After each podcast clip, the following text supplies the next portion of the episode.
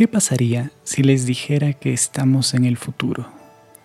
Pero no un futuro cualquiera, un futuro en el que todo ha sido destruido.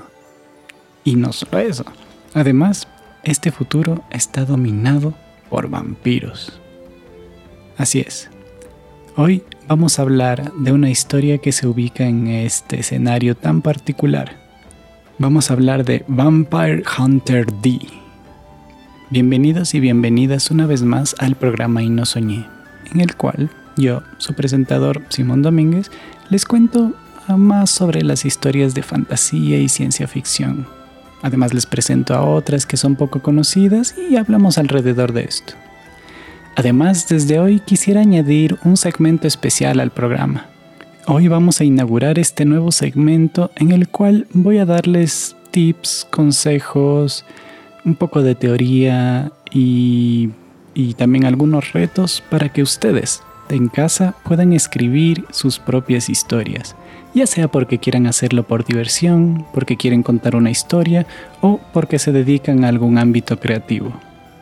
Gracias a la Casa de la Cultura y a Rayuela por el espacio que nos permite llegar a, a ustedes a través de su radio y nos da la oportunidad de estar más cerca. Recuerden seguirme en mis redes sociales donde ahora podremos estar más en contacto para realizar los retos que les voy a proponer, para darles material extra de estos consejos y tips que les decía y para conversar un poco alrededor de estas fascinantes historias.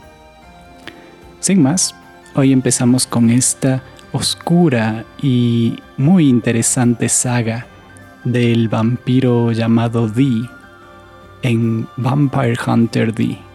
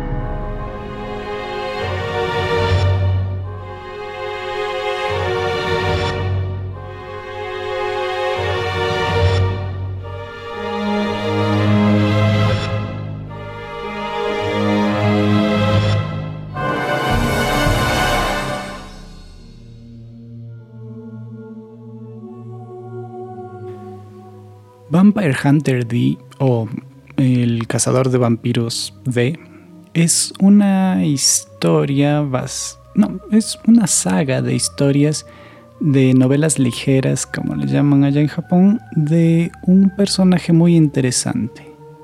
Es un vampiro, que es como él nombra a, a los seres que son mitad vampiro y mitad humanos. Y además, este en particular es un cazador de vampiros odiado por los humanos, no aceptado por los vampiros, vive en ese límite extraño en el que su humanidad lo guía, porque a fin de cuentas eh, está cazando a los vampiros, que es parte de él de todas formas. Y, de hecho, en alguna parte de una de las historias le dicen, ¿y qué va a pasar cuando tú te rindas ante la tentación de la sangre. Entonces, Vi simplemente dice, en ese momento yo seré el casado. Él sabe muy bien que lo que más lo mueve a él es eh, la humanidad, a pesar de que es un cazarrecompensas y él no hace estas cosas gratis.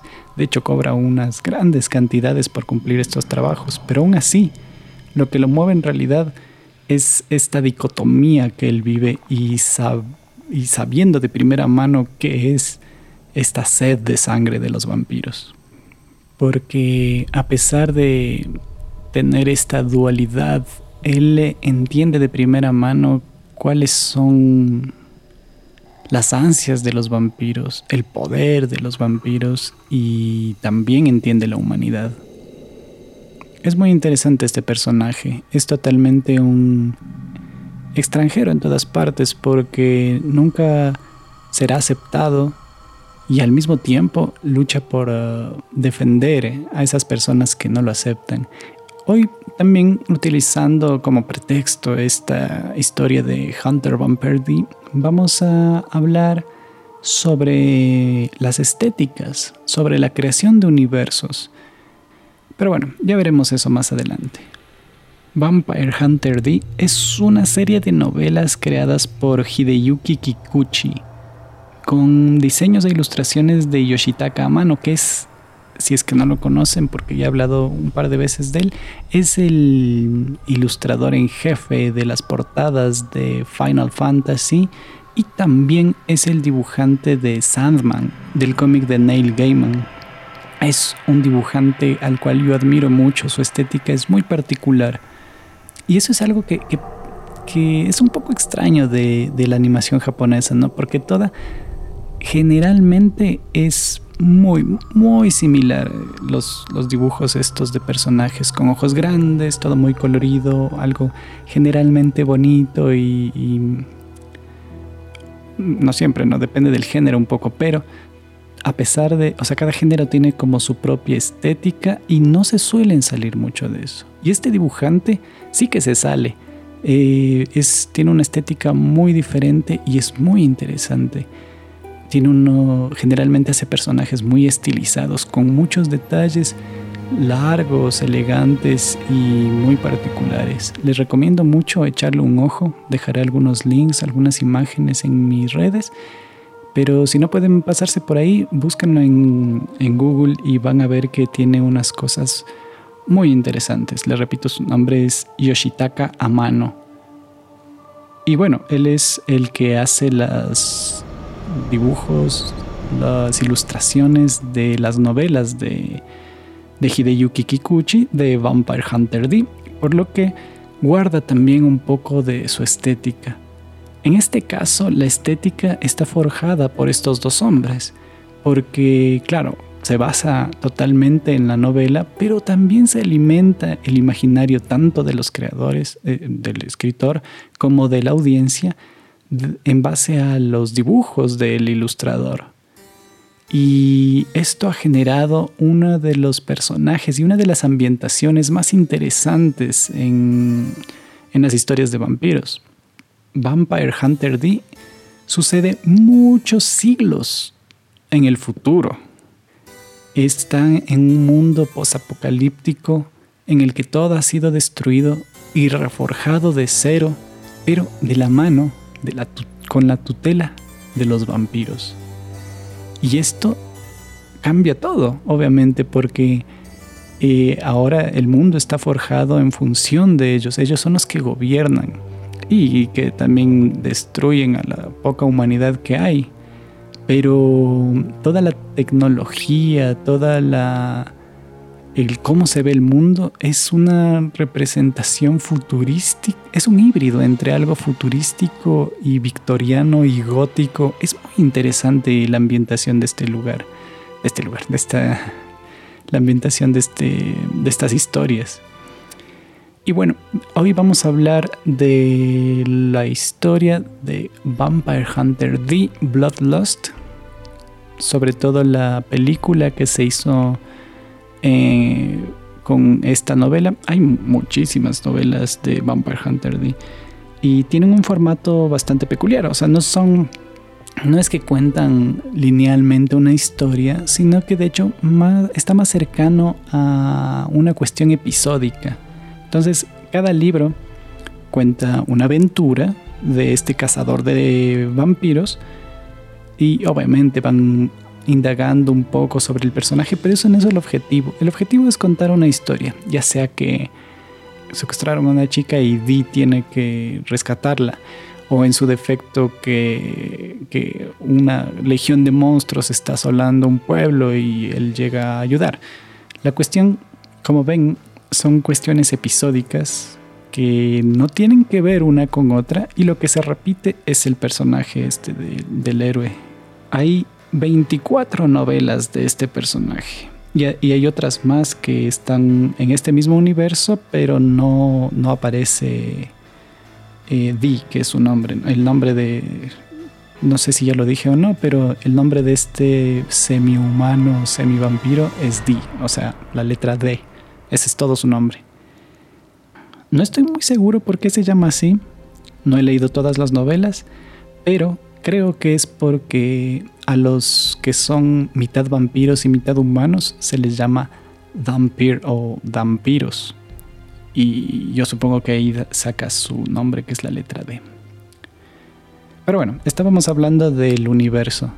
Como les decía, en estas novelas y, bueno, de la historia que vamos a hablar de ahora, que es Bloodlust, se pueden ver muchas cosas interesantes. Ni siquiera se habla, no, no importa el, cómo fue el fin de, la humanidad. De hecho, ni siquiera lo nombran, pero en la estética se lo ve siempre. Podemos ver eh, selvas de edificios destruidos o en medio de un desierto varios restos de antenas, de antenas satelitales pero que han sido destruidas totalmente y en las que habitan mantarrayas gigantes que vuelan sobre el desierto. Es, es una fantasía impresionante. La imaginación de este autor es muy prolija y ese es el centro de sus historias, porque de hecho el personaje central es totalmente parco. No, casi no tiene interacciones eh, ni emociones por cómo está creado el personaje y sus historias no son, son sencillas, directas al punto, no se complican, no tienen grandes plot twists, para nada. Y esto no es malo, porque es lo que necesitan estas historias, porque a la final es una joya, es una joyita de historias eh, Vampire Hunter D. Y no necesita una complejidad de personaje ni de trama porque lo central aquí es la estética, el universo y cómo se desarrollan las historias. De hecho, en 1900, creo que 86, eh, se hizo la primera adaptación de una película con el primer libro y no fue muy acertada la selección de dibujantes y de estética, que de hecho, como les decía antes, eh, cayeron aquí en la mala decisión de tratar a esta historia como cualquier otra de animación y obviamente le pusieron los diseños de personajes que estaban de moda en la, en la época que no son muy diferentes a los de ahora. Es decir, personajes de ojos grandes, un poco con facciones muy tiernas y pelos de colores, eh, anime, ¿no? Y fue un desastre esta primera adaptación fue un desastre porque no se respetó la estética que necesitaba este mundo. Cosa que sí pasa en esta adaptación del 2000, que es eh, Bloodlust, porque es en realidad una es un gran trabajo de, ilustración y es, es, fantástico. Tienen que verlo, se lo recomiendo mucho. Los primeros dos minutos de la película ya te dicen tanto y solo con estética. Los primeros minutos de la película son fascinantes y desde ahí entendemos la estética de esta película. Y eso que no tienen ni un solo diálogo. Voy a tratar de describirles un poco esta escena porque es, es impresionante. Lo primero que vemos es una gran luna llena, así, de cero, ¡pam! Una luna llena con una música bastante de suspenso. Luego, algo que parece ser un castillo gigante en ruinas y de inmediato un millón de cruces sobre los techos de un pueblo, pero muchísimas cruces, seguramente para protegerse de estos terribles vampiros que dominan el mundo. Hacemos una panorámica de la ciudad. Cada techo tiene una cruz.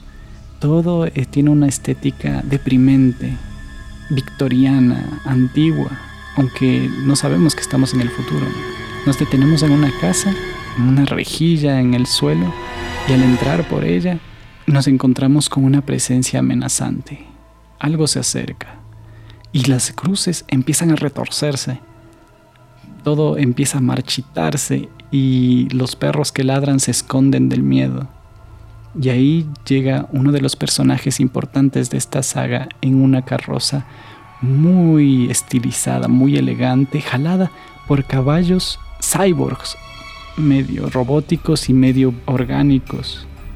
La fuente de la plaza se congelan sus aguas y ahí vemos a, a una mujer recostada en una cama con los ojos abiertos. La ventana se abre, las flores se secan, el espejo se rompe.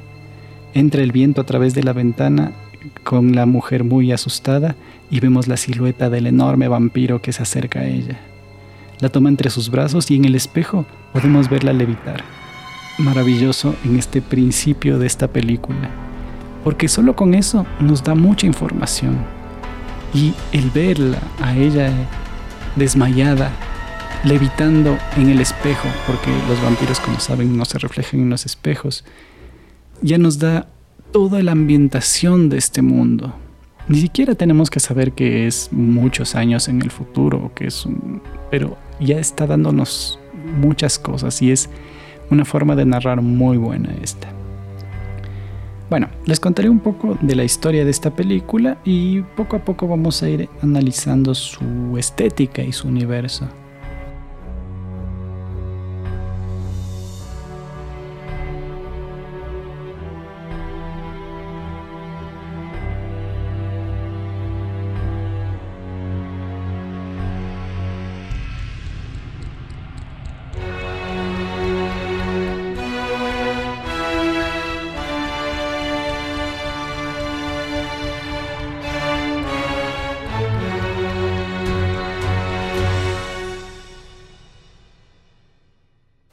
Como sabemos, en este intro, una chica ha sido raptada por, eh, por un vampiro. Más adelante sabremos que ella se llama Charlotte y que el vampiro es el varón Meyerling, que es un noble conocido por no dañar a los humanos innecesariamente. Es un, en este mundo hay vampiros, todos se alimentan de sangre, ¿no? Pero al menos hay algunos que tratan de ser misericordiosos y justamente Meyer Link es uno de ellos, por lo que que haya secuestrado a una mujer es bastante inquietante. O sea, y de hecho ningún personaje lo piensa demasiado esta información, pero ya nos la lanzan. Nos dicen, este, este varón, Meyer Link, es un hombre que aparentemente es bueno. Entonces ahí ya hay un, un algo que, ¿Qué, pasa? ¿Por qué quiere a este personaje? ¿Por qué quiere a esta mujer? ¿no? Y bueno, el padre de Charlotte es un tipo muy adinerado que contrata a Dee para que la rescate. Cuando están en la negociación de ver cuánto le pagará, cuál es la recompensa, él le dice que muy probablemente, si es que le raptó el, el, vampiro, ella ya esté muerta o transformada. Y el padre tiene que aceptar que si no logra recuperarla, al menos que le dé una muerte misericordiosa porque no soportaría verla transformada en vampiro. Y si es que está muerta, al menos vengarla y matar a Meyerling. De todas formas, la recompensa son 10 millones de dólares si realiza el trabajo y se le da un anticipo de 500 mil. Cuando sucede toda esta transacción, se puede notar una la, la versión que tienen los humanos con Dee, porque se reúnen en, en, unas ruinas de lo que parece ser una iglesia o algo así en medio del campo y apostados en los techos hay un montón de hombres apuntando con fusiles al vampiro. Él está yendo a hacer su trabajo, ¿no? O sea, es un cazarrecompensas, un cazador de vampiros y aún así ellos toman todas las previsiones porque dudan de él, porque piensan que en cualquier momento puede atacarlos.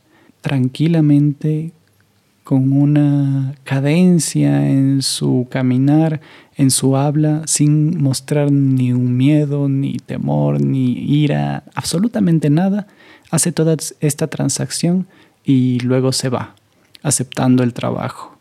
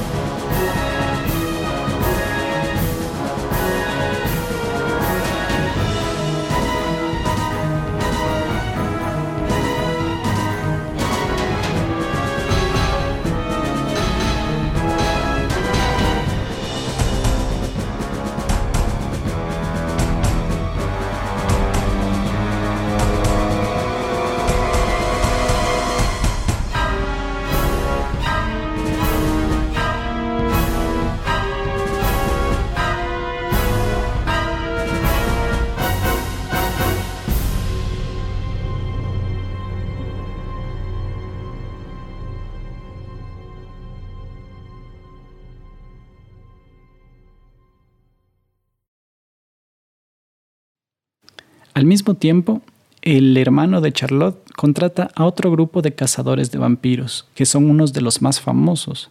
Se los conoce como los hermanos Marcus, aunque en realidad ninguno de ellos tiene relación consanguínea, se, se tratan como hermanos porque son personas que han, han perdido sus familias por diferentes razones, pero cuando llegue el momento hablaremos de ellos más a profundidad. El líder de, esta, de este grupo de cazadores se llama Borgov. Es un hombre corpulento, muy afilado, que maneja una ballesta de mano y, lanza millones de flechas de plata. Él es el líder. Hay otros personajes importantes, sobre todo una chica llamada Leila, que va a jugar un papel muy importante aquí, en esta historia. Dee en este proceso de tratar de rescatarla, eh, sigue sus pasos y lo encuentra, encuentra al vampiro, pero este lo evita escapando en su carruaje. Antes de seguir, les quería contar un poco más sobre los caballos en esta historia, en esta serie de historias. Como sabemos nosotros, esto sucede en un futuro muy lejano gobernado por los vampiros. Entonces todo guarda esta estética un poco como medieval, gótica, pero al mismo tiempo hay elementos de alta tecnología. Este personaje Leila que les decía que es una de pertenece a los hermanos Marcus, tiene una pistola que lanza como una energía de plasma, algo así muy avanzado, a pesar de que estamos en este mundo que parece del medioevo.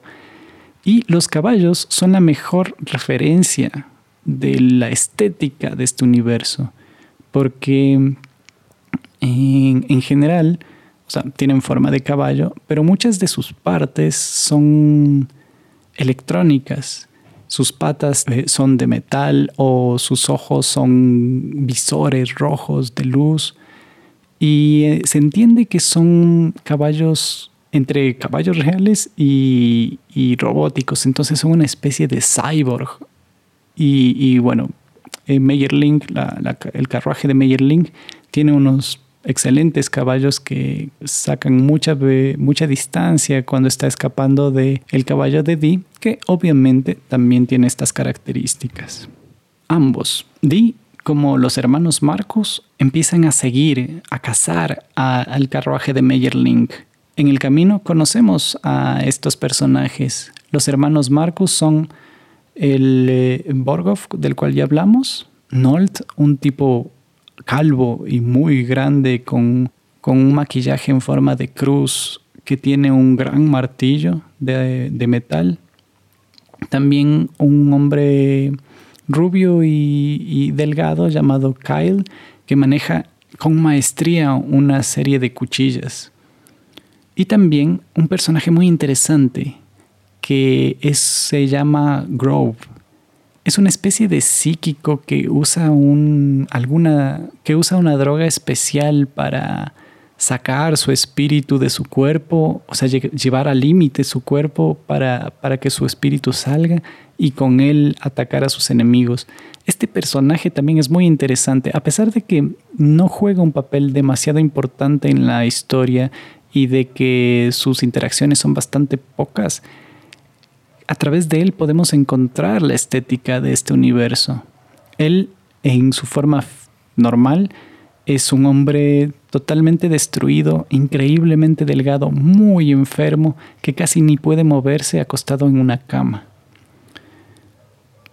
Que cuando le inyectan esta droga, logra salir en una forma espectral, elegante y fastuosa, que lanza una especie de rayos hacia sus enemigos y flota. Es muy interesante porque aquí estamos hablando de ambas cosas que, se funden en la estética de este universo, que es esta cuestión gótica vampiro victoriana en, en, en la idea del fantasma, del espíritu que sale del cuerpo, y también el, futuro lejano dominado por, por, la calamidad de los vampiros, que es, es, que es la droga, ¿no? esta sustancia que le permite llegar a ese nivel de sacar su espíritu para usarlo como arma. Y bueno, la última integrante de los hermanos Marcus, que es Leila, de la cual ya hablamos antes, y que la analizaremos un poco más a continuación.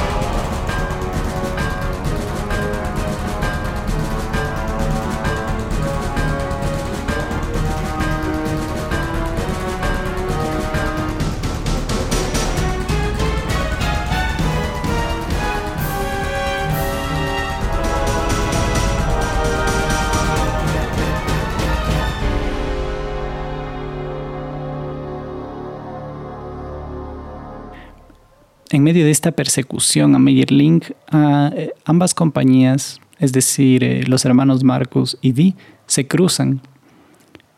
Meyerling ha transformado todo un pueblo en esbirros suyos monstruosos para detener el paso de sus perseguidores. Y estos personajes simplemente sirven para presentarnos a la compañía de Marcus y ver sus habilidades. Cada uno de ellos con eh, el, uno con su martillo gigante, el otro con sus cuchillas, el otro con sus flechas, destrozan a los enemigos que les persiguen, pero es un mar de cadáveres, ya que todo el pueblo ha sido transformado en estos esbirros. Esto nos, nos lo ponen para mostrarnos que es una compañía muy capaz de defenderse de los vampiros que tiene mucha experiencia. Además andan en un tanque blindado lleno de cruces y herramientas y luces para enfrentarse a los vampiros. Algo muy interesante de esta serie de historias es que mm, en algún punto de, no, no, en esta de hecho, porque en la película ni, ni topan este tema, pero en algún punto se dice que y cuando hubo la destrucción probablemente nuclear del mundo, y los vampiros tomaron el control de todo, e hicieron que la humanidad olvide de alguna forma sus debilidades y también ellos evolucionaron. Entonces, como, si recuerdan al principio les conté la escena inicial en la que Meyerling llega a este pueblo y todas las cruces simplemente se, se destrozan, no hacen ningún efecto en él. Entonces eh, las cruces no afectan ahora a los vampiros pero otros elementos sí, como las estacas, o por eso uno de los personajes de los hermanos Marcus tiene este martillo gigante en referencia a eso, y el líder lanza estas flechas de plata, y esto ha sido un proceso de aprendizaje de los humanos. Y algo particular que me, me gustó muchísimo es que habían, según la historia, los vampiros habían alterado de alguna forma la genética, la memoria de la humanidad para que ellos no recuerden que el ajo les, les afecta a los vampiros. Y es un detallito, ¿no? Porque las demás cosas sí que les afectan y a pesar de su evolución y de todo lo que ha pasado, pero este factorcito del ajo es como hay un cambio, ¿no? O sea, no son los vampiros de la Edad Media. Estamos en un lugar totalmente diferente donde hay manipulación genética, hay robots y un montón de cosas más. Estos pequeños detalles son los que van forjando una buena narración de un universo, porque de hecho no tiene ninguna importancia con la historia. Nunca hablan del ajo, nunca nadie tiene un ajo, nunca hay una referencia a esto, ni siquiera es lo que lo que resuelve la historia. Pero este, este tipo de detalles, este tipo de reglas, si los llamamos de alguna forma en los universos, es lo que los hacen redondos, los hacen enteros. Y cuando ustedes creen sus universos, les recomiendo mucho pensar a estas cosas. Y pensar todos los detalles, todos los porqués y los cómo. Cuando yo hago algún universo, lo que generalmente busco es bueno, primero la creación estética y demás, pero luego cuando yo lo tengo un poco más avanzado, es una buena idea hacerse muchas preguntas. Muchas preguntas que ni siquiera son pueden que ni siquiera sean importantes para la historia que uno va a escribir, pero que ayudarán a que la estética, a que, la, a que la, el universo sea no no quiero decir que sea justificable, o sea que podría pasar, pero si es que pasara, que sus reglas se cumplan a cabalidad. Y para poner contraposición, les voy a, contar un pequeño detalle de, esto mal aplicado. Eh, Harry Potter es una de las sagas más importantes de fantasía de los últimos, de los últimos tiempos, ¿no? O sea, es innegable que ha dejado una huella gigante alrededor del mundo y que ha ayudado a mucha gente a leer y eso es algo muy bueno. Es una buena historia, no digo que no, pero hay algunos elementos en la creación de su universo que no están bien creados y que son flaquezas en su historia, o sea, y que se lo ve en su historia. Y, y bueno, esto se debe principalmente a que yo creo, ¿no? Que lo que pasó fue que la, la escritora estaba creando, o sea, creó su historia y, y, y por eso la primera, el primer libro y la primera película funcionan bien porque no necesitan ir más allá de entender cómo funciona esta sociedad, de quiénes son sus dirigentes, de las lógicas de la magia, de las limitaciones de la magia. Y son cosas, todas estas cosas que les digo van apareciendo después.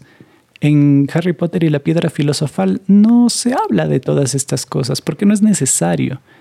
Y lo que pasa es que al convertirse en un éxito, yo creo que lo que pasó fue que le tocó ir remendando, ir remachando las cosas que, por las que salía agua de esta historia. Un ejemplo en particular, así bien, bien al punto, es los giratiempos.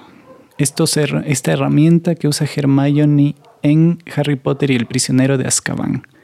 Es un pequeño reloj de arena que al girarlo ella puede retroceder en el tiempo para tomar más clases. Y que de hecho en la lógica eh, de la historia de El prisionero de Azkaban es una herramienta indispensable para resolverlo, porque ellos pueden resolver, eh, retroceder en el tiempo para resolver el asunto de Sirius Black. Bueno, no les hago más spoiler por si no lo han visto, pero la cuestión es que yo creo que Rowling no se dio cuenta del poder que tienen los viajes en el tiempo. Porque, ¿qué impedía que alguien tome un giratiempo, retroceda lo suficiente para evitar que los padres de Harry mueran? O, en su defecto, para evitar que exista el enemigo que es Voldemort y asunto resuelto.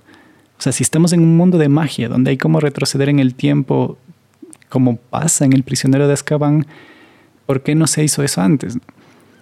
Y, eso obviamente no está justificado en El prisionero de Azkaban y ella se encuentra con este problema en uno de los libros posteriores, no me acuerdo exactamente en cuál, creo que en El misterio del príncipe y entonces trata de parcharlo ahí y dice que y, y, cuando los personajes van al ministerio de, de magia y encuentran un anaquel donde es donde ellos dicen, aquí están todos los giratiempos conocidos, porque son unas herramientas muy raras y, solo estos existen.